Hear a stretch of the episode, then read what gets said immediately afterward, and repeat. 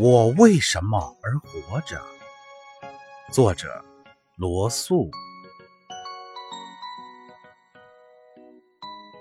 对爱情的渴望，对知识的追求，对人类苦难不可遏制的同情心，这三种纯洁而无比强烈的激情支配着我的一生。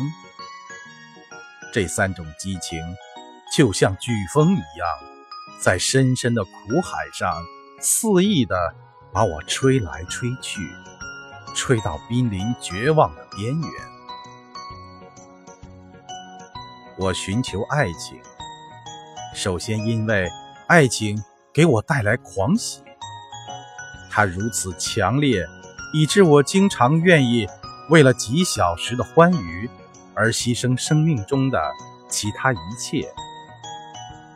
我寻求爱情，其次是因为爱情可以解除孤寂，那是一颗震撼的心，在世界的边缘俯瞰那冰冷死寂、深不可测的深渊。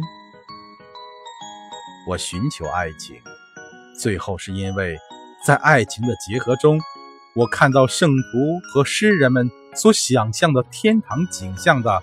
神秘缩影，这就是我所寻求的。虽然他对人生似乎过于美好，然而最终我还是得到了他。我以同样的热情寻求知识，我渴望了解人的心灵，我渴望知道星星为什么闪闪发光，我试图理解毕达哥拉斯的思想威力。即数字支配着万物流转，这方面我获得一些成就，然而并不多。爱情和知识尽其可能地把我引上天堂，但是同情心总把我带回尘世。痛苦的呼唤经常在我内心中回荡。饥饿的儿童，被压迫、被折磨着。